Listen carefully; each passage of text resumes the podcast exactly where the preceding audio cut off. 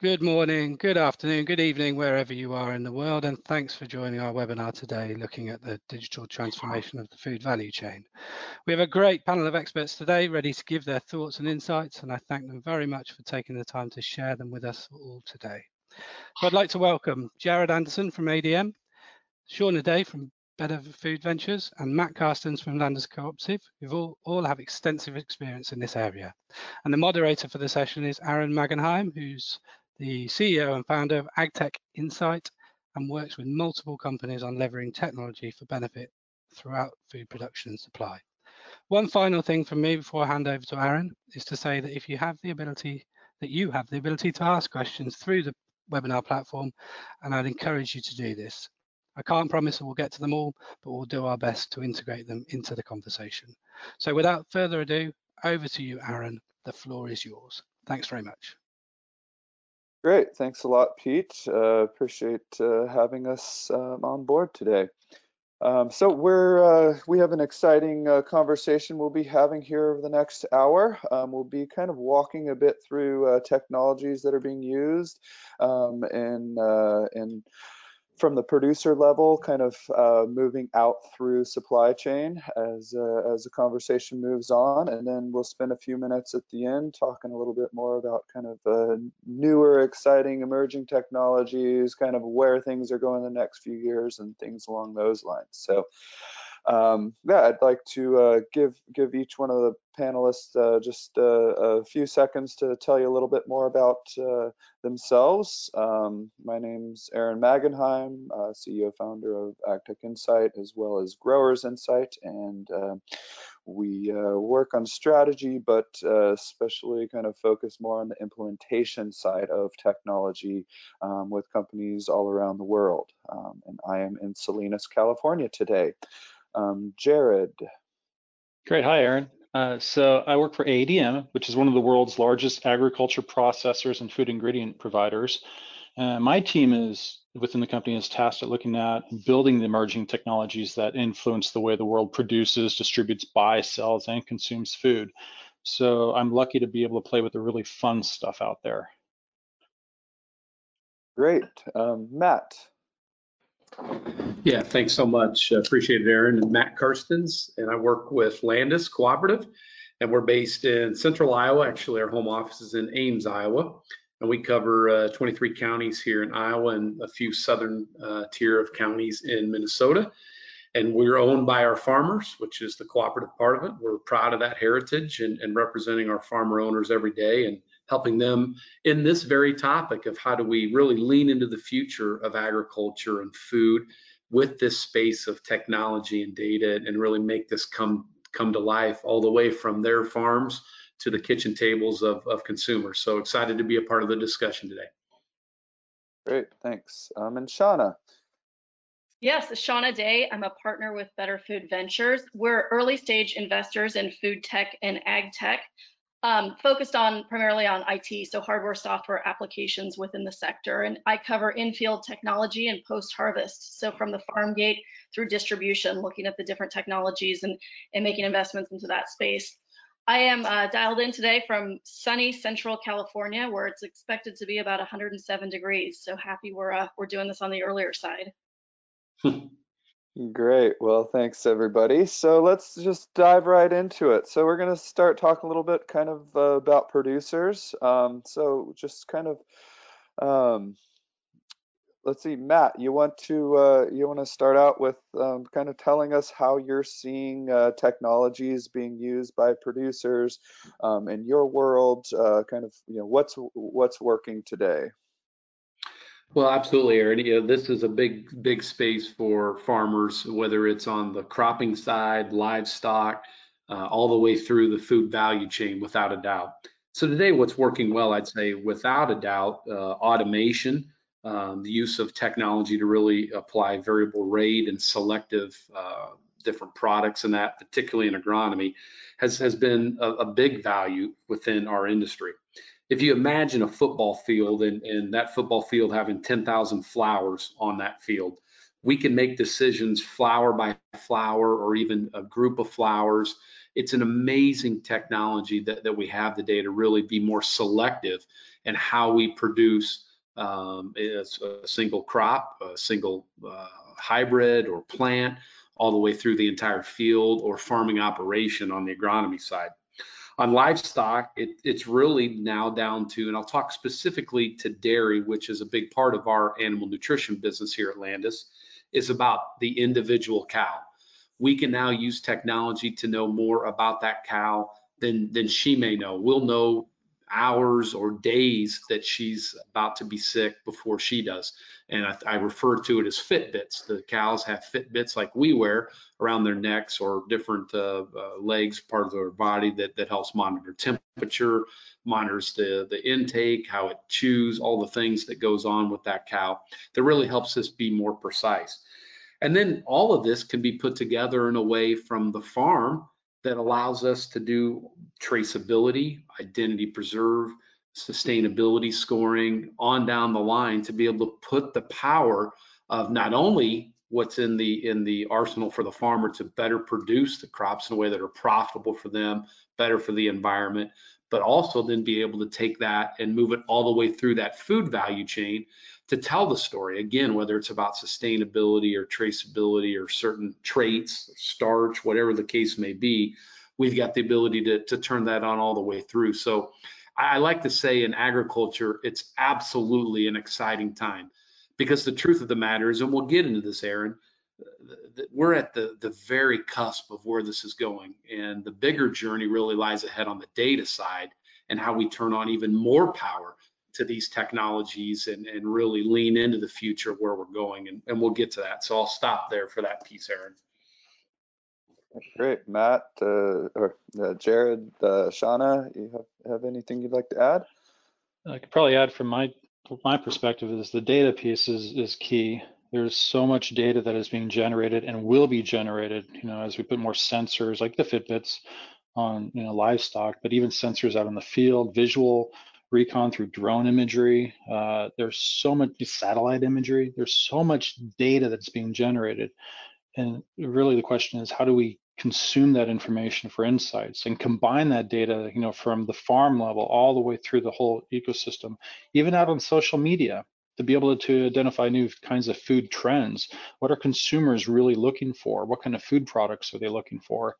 Are they looking for something that's global, like other countries? New kinds of tastes are being generated. You see trends like uh, like the Impossible Burger coming up, and those things are really in the first iterations of what can be produced. But all this information that's being generated, we can continuously derive new insights from, make things faster, make things more uh, really eco-friendly and appropriate, you know, from a nutritional perspective, and really from a global sustainability perspective. Uh, we, you know, we take a step back and you look at everything from a system perspective. It's no longer just you're focused on one aspect, but you got to look at everything across the entire spectrum, the entire system from the from the farm all the way to the fork, to the mouth, into the body, down into the microbiome. It, it's conceptually crazy, which is fantastic because we're able to use these new technologies, artificial intelligence, which is emerging. And the barriers to entry to use these kinds of technologies are becoming so low now uh, you would think that it's very expensive to use some of these things, but it, it's not. There's so much open source, you know, software out there. People are generating these new technologies. Our capability to use these things to build wondrous, you know, solutions that'll benefit the world are, are just always emerging and increasing in speed. So things to think about. Definitely. Shauna, what uh, what are you seeing kind of from the investment standpoint um, on on the field side of technologies, and and we can kind of roll in a little bit to to kind of the next question. Um, that uh, that Jared just alluded to as well as you know there's there's barriers um, you know there's there's some barriers that are that are still out there definitely. That's why there, there's a lot of opportunity left in the in the ag tech industry. But um, what are you seeing kind of on the farm level around um, adoption um, barriers and, and really opportunities at the at the farm level? Sure. So the way I kind of organize the farm tech um, marketplace in my mind is really around the kind of key activities of the producer. So, you know, digital agronomy and production, and the guys have sort of touched on this, but that's field monitoring, sensors, aerial imagery, automation, Um, and then you kind of move to the farm management side, right? The software tools that, that are increasingly being used, you know, around record keeping, work orders, planning, resource allocation. Um, and then finally, you know, the, the, of course, very key activity of, of a producer is market access and finance. And I'm certainly seeing, especially in this kind of post-COVID new reality, um, you know, marketplaces to get products to buyers, new finance um, products uh, to really free up working capital commodity marketing, trading tools. So a lot of interesting technologies are starting to percolate in that part of the of the kind of ecosystem as well. You know, I would say from a from a barrier standpoint, um, we are still very much in the early days. We've still got interoperability, connectivity issues. We've got a, an abundance of point solutions, and and I like that Jared mentioned the the system kind of concept there. But really today, I think we're still seeing very few truly integrated kind of system of systems. I think that's on the horizon. Um, we're moving in that direction, but we've still got some some work to do there. Um, I would say, you know, really, I think one of the key barriers, and when we're talking to startups and, and thinking about investments, is especially in this farm tech side, really the ability to clearly link a financial or a resource impact to the technology. So I'll give you an example. Let's say you're an aerial imaging company and you're charging I don't know, 20 bucks an acre first season um, of flights, and maybe you get two or three NDVI imagery reports on your field a month, and maybe you see that your back 40 is is stressed, and perhaps it's an irrigation issue. So you need to sort of really uh, look at perhaps fixing, uh, you know, fixing your irrigation lines, or you know, maybe you can remediate this a couple days, weeks sooner, and, and have an impact on yield. But there's really a struggle for a lot of these companies to link that activity to dollars. And I think that's what a lot of growers are still looking for is what is the financial impact? What is the ROI of these of these technologies that we're using? Um, so that's one of the things that, yeah, we're still sort of in the, like I said, in the early days um, from a from a barrier uh, to adoption standpoint.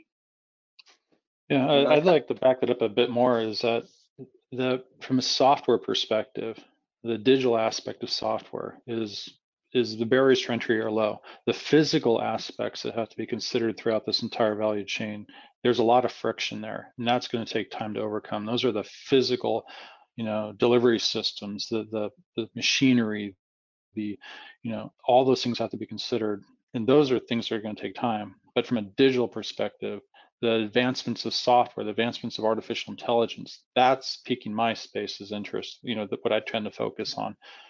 So, uh, in what, like being able to generate the data by putting out actually out physical sensors, the imagery, you know, that we can capture from some of these sites, uh, that's evolving and that's coming on the scene. But you know, if you have the vision to be able to say, once those things are out there, where do we want to be at? What can we use, or what can we start producing now from a, a you know, to affect the system as it gets improved. Where do you know where do we want to be in the future? That's where my mind is at. That's where you know I'm lucky enough to have a team that focus on on that aspect. So yeah, uh, and and I think that's that's great. It's a yes and right. It's it's you know ground truthing with sensors in the field.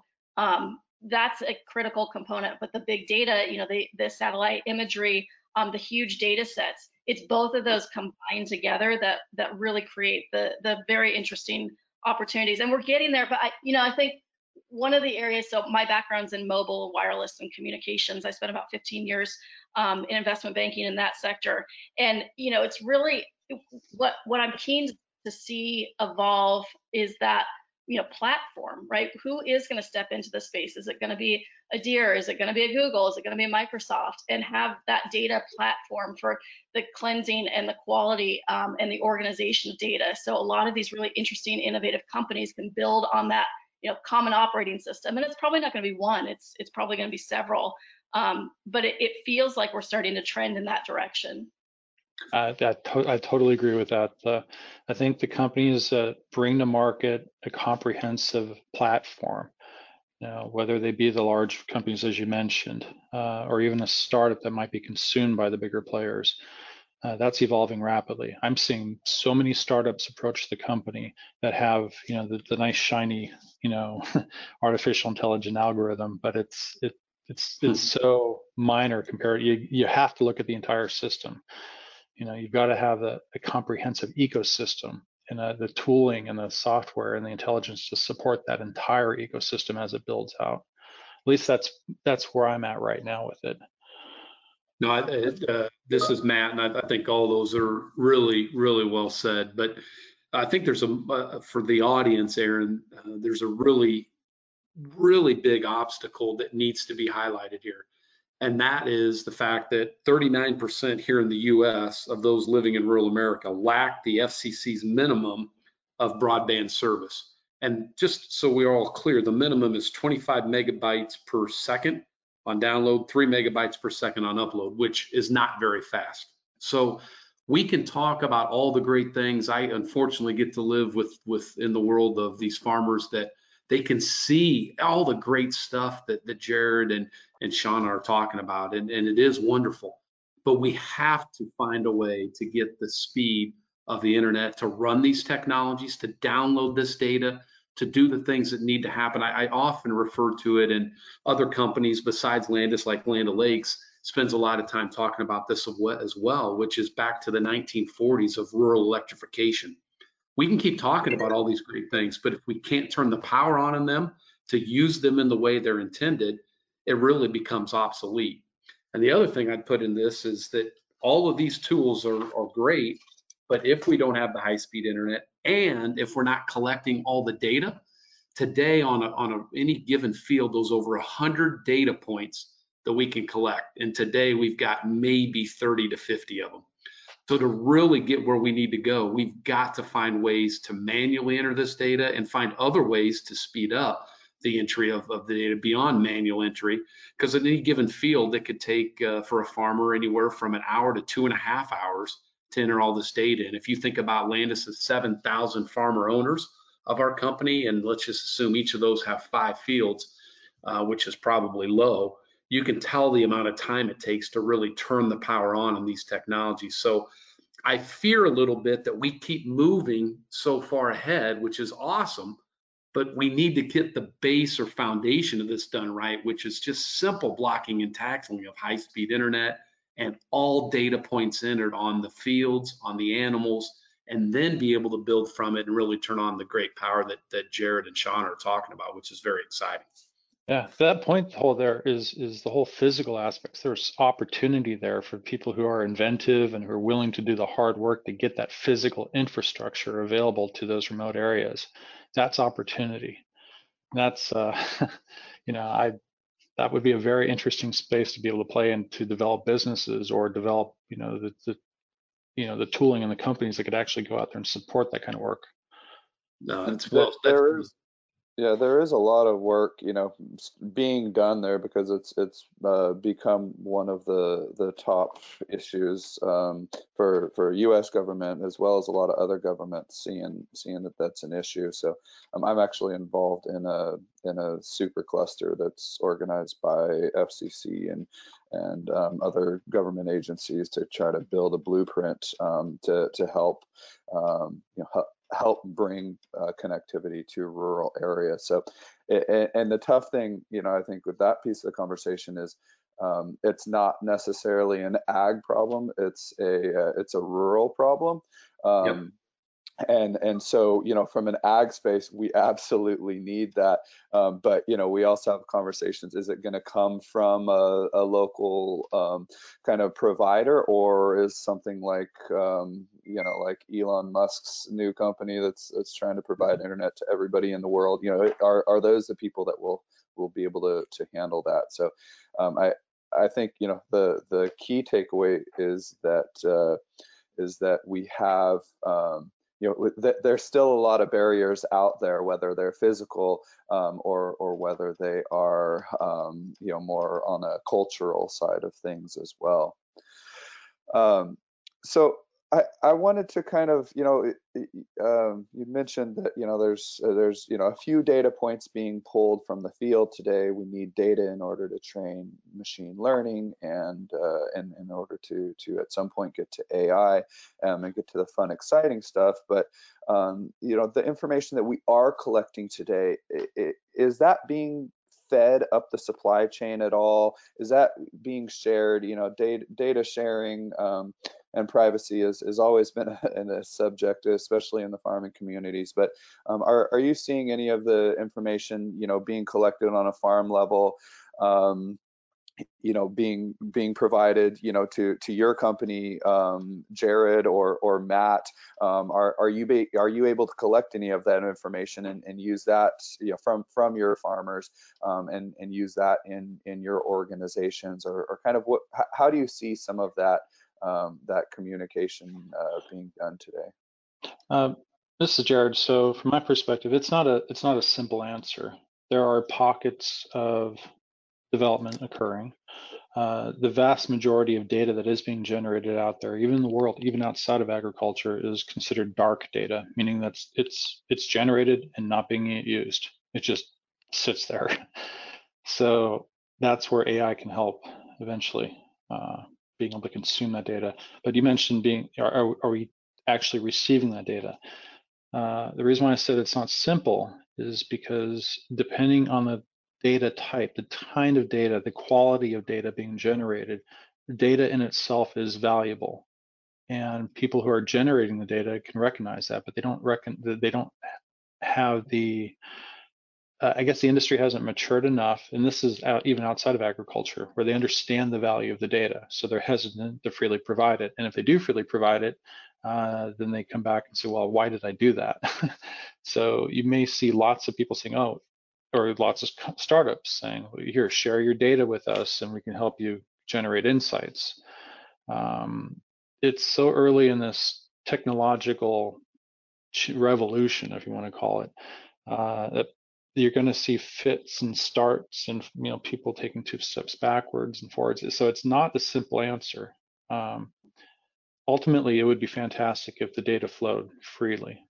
You know, I, I in one point of view, but you've no. got to be able to qualify or quantify the value there and let people own that. So there's things that have to be considered. Um, yeah, Jared, I really like your answer there. I think that's that's very well said. It's a very complex answer, and, and maybe a way to simplify it a little bit is if if the audience here thinks about them as consumers, who are you comfortable sharing your data with? And it's the same challenge a farmer has if you put yourself in, in your consumer shoes, are you comfortable with um, with all of the data being out there of your family, whether it's medical or purchasing habits or, or mm-hmm. eating habits? The answer is probably not. And the same is true for the farmer, and it's where uh, Landus, as our company, is being owned by the farmers, has to act as that integrator, that that collection point, and get the right permissions from the farmer to do the things that Jared so eloquently talked about because there is huge power in it. But today, I remember about, uh, I think it was March 9th to be exact, uh, a group of our farmers got together and, and, said the number of people calling, wanting their data, telling them all the great things they can do with it and that they'll protect it scares them. And, yeah, and we now push it. Yeah, absolutely. And so how we use companies that that they do trust and own in, like a Landus as one example, um, is the secret to really moving this forward and and taking the giant leaps that we need to to get to the stuff Jared's talking about because that is and, and Shauna you know this well as well and what you see is this is their livelihood. And just opening up their their playbook of data is not going to happen. We have to find a better path and use those trusted advisors uh, that they have to to really turn the power on on this. Mm-hmm. Yeah, I'll, I'll, I'll just build on that, um, especially that trusted advisor piece with an intriguing, I think, example of how this is happening. Um, but first, I just back it up and say, you know, I also think this question very much depends on the cropping system. Are we talking about fresh produce versus permanent crops versus grains and oil seeds, um, you know, versus livestock, dairy, seafood? I think that data is flowing in different ways. You know, certainly in fresh produce, the traceability requirements um, you know, we're probably getting a little bit more flow of data there than maybe some of the other um, cropping systems. But I think the example that that, like I said, I'm intrigued um, by, and maybe it's just a little bit different angle, is really think about, for example, data that's being fed um, from the farms to the financial institutions for better risk assessment, faster underwriting, um, you know, the potential to reward farmers who are maybe implementing sustainability practices with um, uh, you know, preferred financial products, rates, et cetera. So, you know, in my mind, that example sort of looks like uh, you know, let's say a corn grower in Nebraska who's implementing certain regenerative practices, you know, no-till or some nitrogen runoff management, um, and you have a digital record to validate that and you validate your practices. You're also already providing your your bank, your financial institution with your P&L, your financial statements, um, you know, components of your inventory. But now you're able to do that digitally with some management information systems. Um, and that can mean you're you're moving from a couple, you know, your your line of credit being approved in days and weeks versus months. You're not using, you know, nine month old information to to supply that banker and you know maybe then you you find yourself in a situation where you're getting a preferred rate because you can demonstrate these sustainability practices you're lower risk because they can see sort of all this all this digital information um, you know you can kind of play that out in your minds and i think that sort of uh, financial piece of this is, is really intriguing and, and we're going to continue to see um, improvements in in that um, data exchange and again but again this is certain you know, this isn't sharing all of your data with with a technology startup. This is your bank, um, your your lender, you know, somebody trusted in in your financial um, uh, support structure. Great. Um, so we had a couple questions come through. Um, we've been focused a little bit more kind of uh, U.S. North America in the conversation, but we had a couple questions come through more around, you know, are these solutions being uh, used in developing countries? Um, and and you know I I travel a lot um, uh, and I can drive six hours through the middle of nowhere in Argentina and have a significantly better cell phone service um, than I do traveling through Iowa. Um, and and and I see that a lot of the times in, in developing countries because uh, they're not building on old infrastructure sure like we are here. So um, does does anybody have any any ideas or insight that they'd like to add you know on, on kind of how how technologies are being utilized in in emerging countries? At least from my perspective you basically hit on it. Uh, depending on the country and the jurisdiction the local government and so on some of these emerging technologies or more advanced technologies are more easily adaptable or brought onto the market. They don't have as many restrictions and sometimes. Uh, they don't have the infrastructure and the quote the friction that they have to overcome, and people are ready to you know ready to adopt these things. Uh, use of your cell phone in various countries is much more prevalent than it is here in the U.S. in many regards. So I see many farmers, you know, even in Africa, wanting to use these newer technologies. They have access to more broadband type capabilities and monitoring systems, especially you know through these cell phones. Um, so it's it's very interesting. It's very very interesting. And then, as it was mentioned earlier, you know, with like Elon Musk, for example, popping up a bunch of satellites around the planet, there are other companies doing the same thing. The broadband usage, the availability of Wi-Fi, for example, or you know, just internet, you know, satellite technologies is going to be more freely available. You would hope freely, but I'm not not sure quite yet. Maybe I shouldn't have said it that way, but uh, it, it's to me, it's it's very very exciting out there. And again, every country is a little different. So. Yeah, I mean, Aaron, from my standpoint, I, I'm certainly seeing some interest, especially capital flowing into these kind of digital full stack companies in emerging markets or developing markets, you know, where you can source your inputs um, via e-commerce. You can get agronomic advice. You know, you can share information with other farmers in the area you can access um, you know offtake markets you can you can market your dairy your your produce you know your grain all using digital tools so you can have kind of that full stack from input to to offtake um, you know using very little physical infrastructure so I, I think that's there's like I said, a lot of capital is flowing into that space, and, and those companies are growing very, very quickly. Yeah, they, they may be you know lighter technologies a lot of the time to get entry into the market, but um, but they're building you know kind of building that that uh, baseline infrastructure that we talked about that we need um, you know to to really have success with this stuff for for the longer term. It seems like. Um, so I want to move a little bit further kind of to the farm gate through kind of supply chain um, and talk a little bit about um, you know what types of technologies are, are using you know are being utilized further down the supply chain. Um, uh, Jared, you want to kind of jump into that one?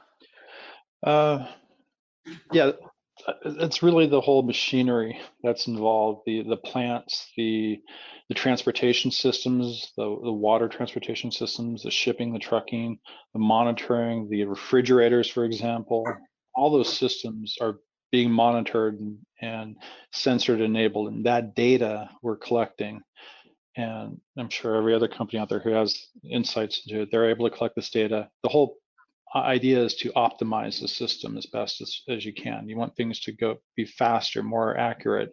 Uh, so we're able to, we have the technology now to really crunch that. Now it just takes the, the, the, the work to implement those systems, to use the algorithms that are available, to build the models, to crunch the data, to identify better efficiencies, to optimize the system. So it's just an ongoing process in that aspect.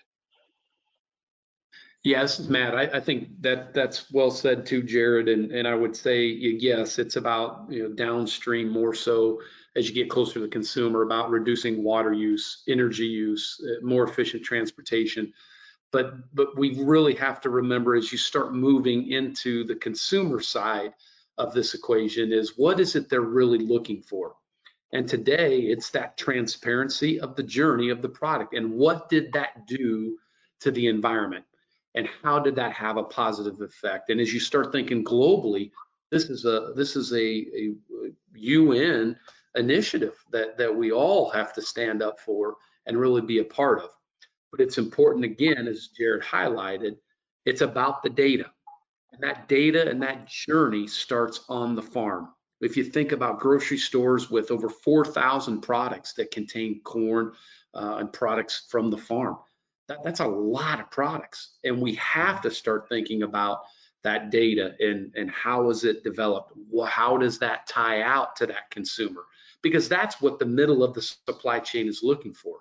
How do they better produce these products in a way that resonates with a consumer, that gets them to pull their product off the shelf and not the competitive brand? And today, uh, this this whole piece of, of sustainability really plays and, and you can see it in the grocery store shelves today that's what they're looking for so we've got to make sure we're getting all data points at that farm to answer all those questions that not only helps the farmer but helps that entire food value chain or even you know, apparel or cosmetics all through what we do on the farm through that and and and that's that midpoint not only what they do with technology and water, energy, transportation, but how they collect that data from the farm to keep that momentum going and be able to tell a more transparent story to that consumer. Hey, Aaron, can I can I just kind of build on on that a little bit as well? I mean, one yeah, of the I think gives me a little bit of heartburn is is seeing more and more CPG, you know, large CPG consumer packaged goods companies um, as well as you know smaller upstarts as well, making you know real sustainability commitments to the marketplace. Um, and, and in the smaller companies, you know, it can be a core part of their brand. Um, but how you know how is that messaging connected to what's actually happening on the farm? How are those brands, um, you know, helping those farmers, whether it be premiums or or whatever it is, um, helping them you know, fulfill those promises that they're making to the market. And today I see a real disconnect there. Um, you know, I've seen several of those large brands kind of come out and make um, statements that that are are um, exciting to the consumer and aligned with where the consumer is, but the the farmers who are supplying are saying, how how in the world are we going to you know do this um, without more support from from the supply chain? So I, I'm hopeful that that you know sort of is an impetus to start to mm -hmm. use more and more digital record keeping to share that information um, but it, and for those brands as well to make more strategic sourcing decisions once they they have that data. But today, I, I still think there's a there's a gap there.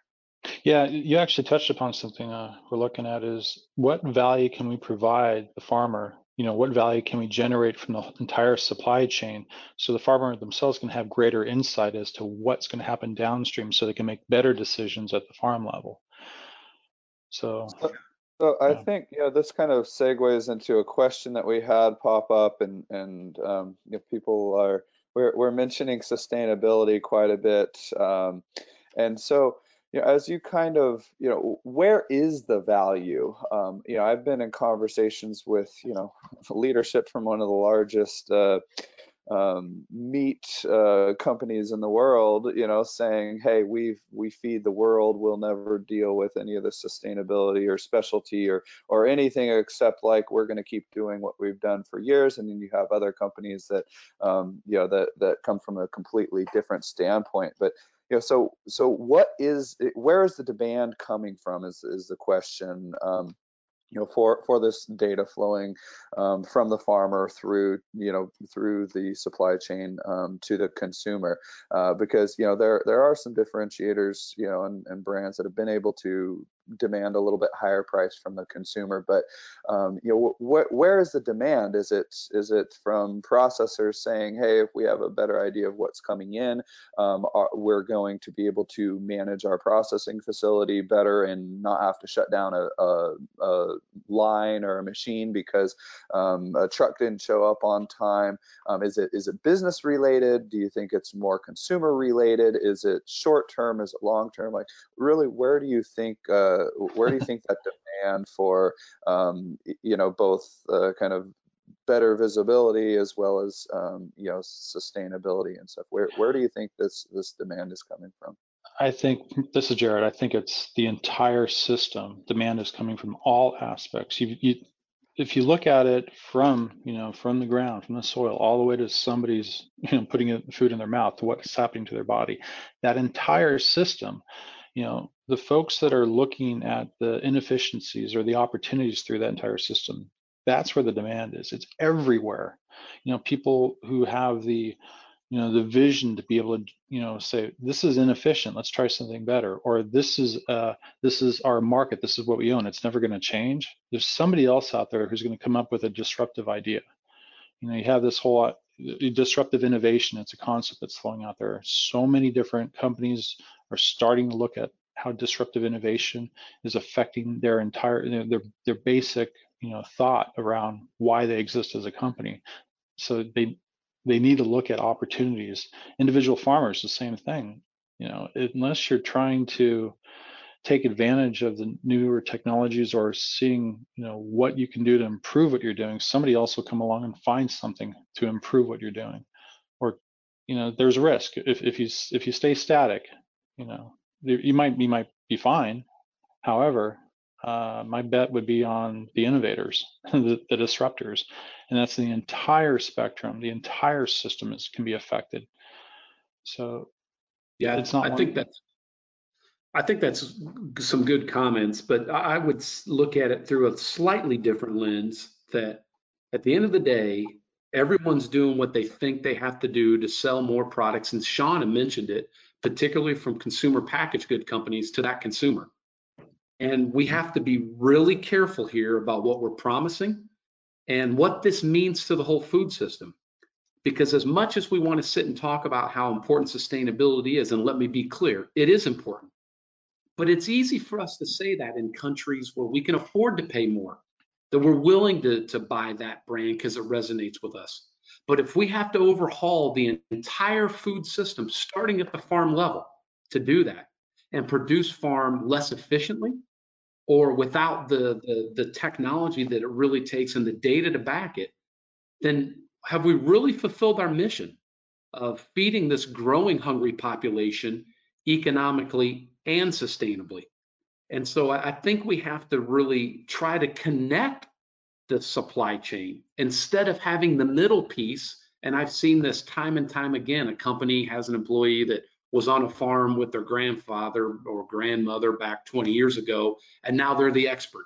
And because the right thing from a from a packaging standpoint is to say that this is how it was raised or produced, and that drives cost for the farmer, is that really right?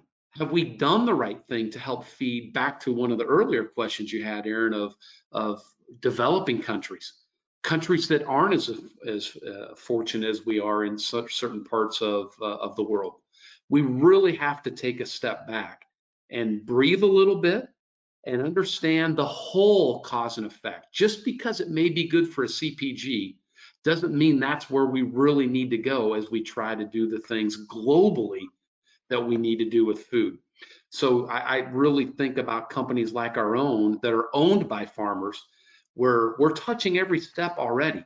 we can tell you with the right amount of data what's gone on and where the improvement areas are and the steps that we will be taking to do that to secure food profitably and to feed as many people as possible and do it in the best sustainable way that's possible today. And then we can start turning on some of the power of, of, uh, of the technologies and things we're talking about. But I'll use the phrase here and stop with we've gotten the cart in a lot of cases ahead of the horse. And that doesn't mean that isn't what we should be doing in the future, but there is a journey to moving everyone in that supply chain that direction. And I think we've lost really some some side of that. And it's disappointing to me. And it goes off of what Shauna was saying is when you get that that piece of the channel ahead of the farmer where this journey really begins, it's it's really disheartening, especially with the economics of a farming operation today where you get a CPG company trying to override that. That that's honestly just just out of bounds, in my opinion, as, as a company owned by farmers. Yeah, and I think it's it's interesting because um, you know we're, we're going back to where we kind of started the conversation was you know we really just need better, more and better data um, put put into platforms so we can understand the business value behind this stuff. Um, because a lot of times, you know, people want sustainability. Absolutely, everybody wants sustainability, but if they're not willing to pay for it, um, you know, it, it, it becomes a, a, challenge. And and you have to look at the timing as well. I mean, I've been my my mom uh, was buying organic stuff, you know, 35 years ago when I was a kid, and there was not organic. And now every store you walk into, most parts of the world, you can find organic foods. But you know, it's taken 30 years for that uh, market to grow. But you'd have also seen, you know, the the the cost of that organic food go down significantly. So you know, I think you know the challenge with a lot of these technologies is is tying the business value, um, you know, to the uh, to to the additional work or or the additional um, uh, traceability and, and insights that you provide. Um, so that, wanted to kind of jump into um, here kind of you know there's there's constant changing global trends. We live in a global economy whether people think that they're just going to buy american and and uh, or buy local um, moving out of this pandemic i think is is something people like to talk about but I, we're we're too globally oriented at this point to really go that direction. But um, you know so when we start looking at kind of global consumer trends plus the, the pandemic um, you know they create supply and demand challenges um, you know and so what what ideas what types of tech um, you, you guys seeing that could help um, you know help bring those data points together help um, you know producers um, understand more of you know in California, we're in the beginning of our planting season, and they're saying, you know, some guys are saying we're going to plant like normal, other guys are saying we're not planting anything, um, and there's a lot in between. And so, what kind of tech do you see is out there that can kind of help manage and monitor and provide more insights into um, you know what's going on and and kind of help even out um, you know the supply chain issues that we're that are being uh, very obvious in the last few months around the world. Well, for me, Aaron, this is Matt. It's it's a real simple answer to that question. Any tech that we come forth, and a good example of this uh, this has to be able to balance economics for the farmer and the rest of the supply chain with the desired outcome. When we try to just pick a part of the supply chain, lift it out and go, this is what has to happen, and everybody else get in line, doesn't matter what the economics are, we lose. So we have to bring technology that allows the farmer to look at things from an economic and an environmental and whatever else we want to look at and be able to tie those back. It's the only path to success. If we try to force a farmer or a, a, a production plant or CPG or a consumer in a direction, any part of that supply chain breaks down. So when we bring technology that helps the farmer make more money and helps them do it in a way that's better for the environment, better for their operation, we'll win. Whether it's livestock, row crop, doesn't matter. And if we always keep our, our crosshairs on that piece, we'll win every time up and down that supply chain. It's when we again cherry pick a piece of it and go, I'm going to go make money on this and this claim, we end up in these debates and debacles that in some cases, like Shauna and, and, uh, and uh, Jared mentioned, it, it's a mess. Jared, Shauna, you have uh, anything to add around kind of the the how, how to flatten out the the supply and demand challenges and and kind of the the consumer trends? Um, I, I guess go, go ahead, go Jerry. ahead, I just, I think for me, um, I wish I had a silver bullet here. I wish I had a great answer here. What I've seen is a lot of investment at the endpoints, right? In farm tech, um, in precision ag, and then on the other side of the of the value chain with the consumer experience, right? A lot of meal delivery kits, last mile delivery. Um, we're seeing obviously an increase, a huge increase in online shopping, um, you know, for your grocery needs but very little, relatively very little investment has been made in the messy middle, right? That, that space in between from the farm gate to the to the distributor um, or to the retailer, actually. And and I think, you know, that's where that's where we're really looking for tech companies who can who can help um, ease and help provide that data that gives consumer signaling information through the supply chain. And uh, for example, we just made an investment in a company called Afresh, and they're really doing that at, at the retail um, point. You know, they're helping make better buying decisions for those buyers and at, at, the retail um, uh, locations. You know, to, to really optimize, to reduce waste, and and have better insights into into what impacts um, you know buying behavior. Now that information should flow up and down the supply chain, right? And what I find is a lot of it stops with the processors, with the food manufacturers, and that information doesn't flow back to the to the grower. And granted, you can only do so much, right? You've got only so many one harvest a year, maybe if you're a fast turn row crop, a couple, but there's not a lot of flexibility that you have in timing. There's some with harvest timing and so forth, but you know, to be able to aid in getting that information to flow up and back um, is is really critical, and we're just not seeing that handoff yet. Now we do see um, some potential in technologies like blockchain or even digital sort of digital ledgers. You know that we're starting to move in that direction. And in some cases, blockchain is too um, too robust, let's say, for for some of these applications, and and the numbers don't pencil. But to be able to kind of share a digital ledger, um, you know, through through trusted partners you're starting to get that kind of information flow, but we're just not there yet to make these kind of critical supply and demand decisions when we see a dislocation in the in the mm -hmm. supply chain. Uh, I guess I'll, I'll, take another viewpoint. And it really builds on what I think everybody's saying. Is again looking at the entire system as a whole. There has been great advancements in precision farming. There's been great advancements in understanding what can be done in monitoring the fields and the soil and the water and the temperatures and, and the growing and the seeds and so on. The middle of the whole piece, the whole delivery system of the supply chain, there's constant uh, investment being made there. It doesn't necessarily mean constant improvement in brand new technologies as there are at the edges, which is like the farm.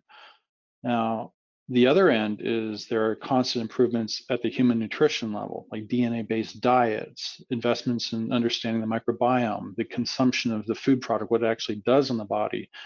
Those are, you know, scientifically backed, you know, systems we're trying to look at to see what how what kind of foods are being produced, how are the foods you know being transferred along the supply chain all the way into a person's body, and how does it affect the person themselves. So there's great advancements in the kind of technologies looking at that level of information. So at both ends of the spectrum, from the farm level to the actual consumption of the food product by a human being, big advancements are going on there, and new leaps are you know occurring in, in our understanding of the different you know those systems there. The middle of it, this whole supply chain, there's always investments going on, new new kinds of processes being you know figured out and new efficiencies being determined but it's it's not flashy it's you know you're trying to deliver you know new trains or new you know delivery systems or, you know looking at barges and freights and you know you know how you distribute food. You had mentioned uh like the last mile delivery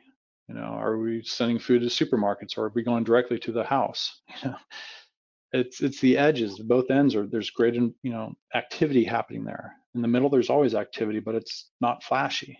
So and it's not one big answer. I see there's there's there's answers across the entire system going on. It's not like we have to take a step back and figure out the whole thing at once. That's not going to happen, and that's not even rational. It's more of there's activities people are going to figure out the best thing for the farmers things are people are going to figure out the best things for the end consumer you know from a health wise people are going to figure out the best way to improve the infrastructure in the middle but all in all it's it will come together you know we're constantly improve it even 10 years now 50 100 years now there will always be improvements going on here so at least Great. that's how i'm viewing it So I want to spend the last few minutes here kind of jumping a little bit more into like the new emerging tech side, um, you know, which is where people like to talk, but w- where is the reality of this stuff? So, um, you know, when I started spending time in Silicon Valley in 2014, I thought within three, four years at the most, you know, ag tech would be a big industry. Everybody would be using it.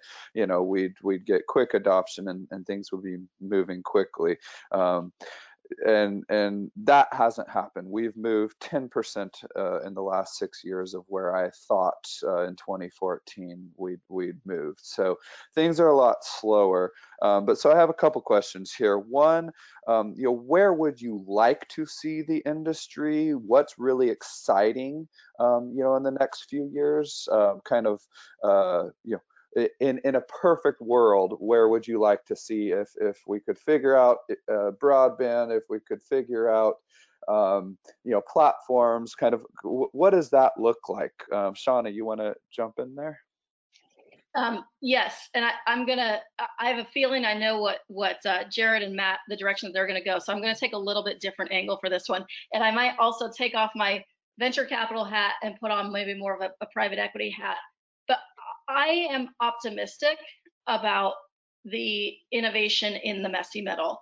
Um, you know, in the food processing, in value add.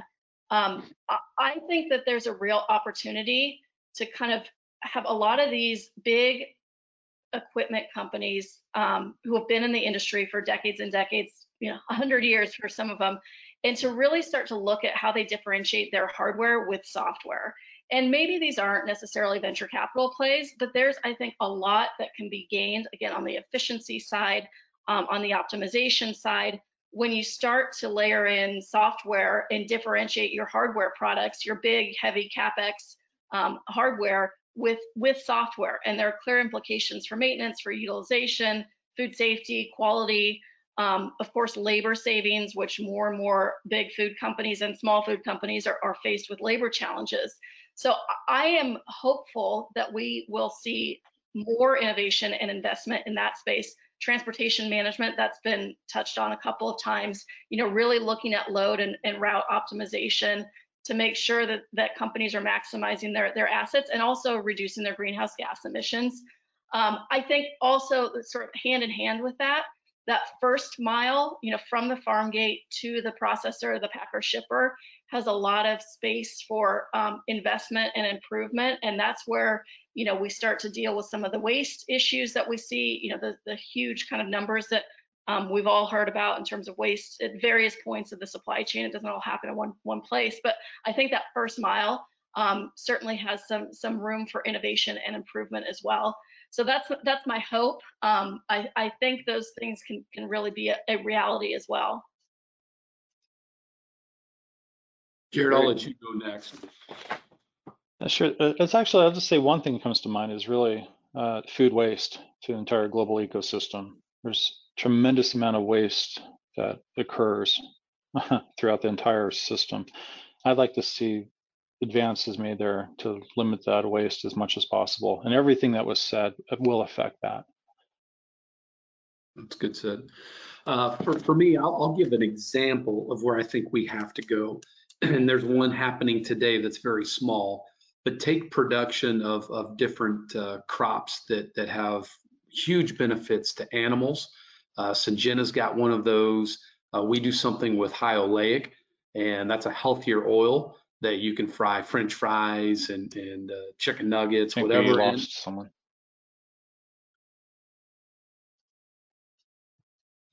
Is it uh, is it still coming through okay, Aaron? Yep, yep, you're good. Okay. Um, so you're producing these crops that help either feed animals or produce a product that helps feed humans more nutritiously tell that sustainability story all the way through. Like high oleic that for us we take the soybean crush it feed that soybean byproduct to our dairy cows in a value added product that helps like a prenatal vitamin but also then allows that oil to go in a healthier way with the high oleic or Plenish. uh, side of it and move that forward uh, in, in, a way that really connects that value chain to where the consumer sees a value, everyone in between the consumer and the farmer gets value, and the farmer sees that end use finally where it goes from their farm, they see it in a in a restaurant or a grocery store in a way that's advanced society.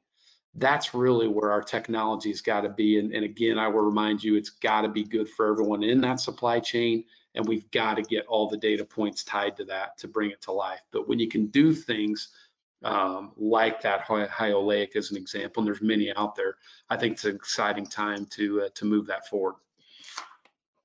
Great. So last minute here, if uh, if everybody wants to just tell me the the one or two technology segments that you are most excited about um, in in the coming years. For me, it's um, machine learning as we get the data points together. It's uh, it being able to improve efficiencies and then also blockchain, not necessarily for the blockchain technology, but because it's helping organize our data sets, which is something that, that needs to happen through the industry. So, um, Shauna, what, uh, what, what, what is the most exciting uh, technology for you uh, if everything works out right in the next few years? Yeah, I mean, I, I'm particularly interested right now in farm management information systems, and that's really the intersection of kind of digital agronomy, um, farm management software, and in your business, um, you know, your business applications, kind of ERP light. So it's really helping farmers be better businessmen and women. You know, it's what what decisions are they taking in their agronomic activities, and how does that translate through to the P&L? And we're seeing kind of an emergence of that category. Um, we're still in the early days, but I'm really excited because I think that's what kind of moves the needle in terms of a lot of the scenario modeling. You know, should I do this or that? You're planning. Um, should I acquire? Should I buy this piece of equipment? Um, but really being able to link what happens in the field to the P&L uh, and balance sheet. Great, Jared. Uh, again, I'll target one specific item that I'm actually very interested in. It has to do with 3D printing. Uh, being able to produce foodstuffs in your kitchen, you know, specific for your own nutritional needs. And I think 3D printing in that regard will be as widespread as a microwave oven eventually. Great. Um, Matt. I would I would say again, I, I, think it's technologies that that really show value all the way through that supply chain. And, and again, I'll go back to to high or, or things of those natures. Uh, there's just such great opportunity there to improve uh, human life, tie rural to urban, um, do all the things that we talked about. And that's what's been missing is we haven't spent the time to invest in those areas that really tie things out. So I'm I'm really optimistic to what we can do in the row crop side or crops in general and livestock all the way through to the consumer and, and kind of maybe hopefully eliminate some of this chatter that, that's been distracting uh, that, that channel or value chain today. Great. Well, thanks uh, to the panelists for joining today. Thanks for Pete and his team for having us, and uh, hand it uh, and and for the audience for for tuning in. Um, Pete, back to you. Thanks very much, Aaron. That was a great discussion, huge, great topic area, and uh, you managed to cover a fair amount in the hour that we had. It's a shame we didn't have a little longer, but so thank you so much to Jared, Matt, and Shauna for all their thoughts and insights, um, and special thanks to Aaron, obviously, for, for keeping the discussion on track so adeptly. Uh, we will be running more of these webinars in the weeks to come. We'll send you details of those as they become available. But thanks very much for all your time. Hope everyone stays safe and well. We'll send send the recordings out to you uh, tomorrow, hopefully, uh, if not Monday latest. Thanks very much. Take care. Cheers.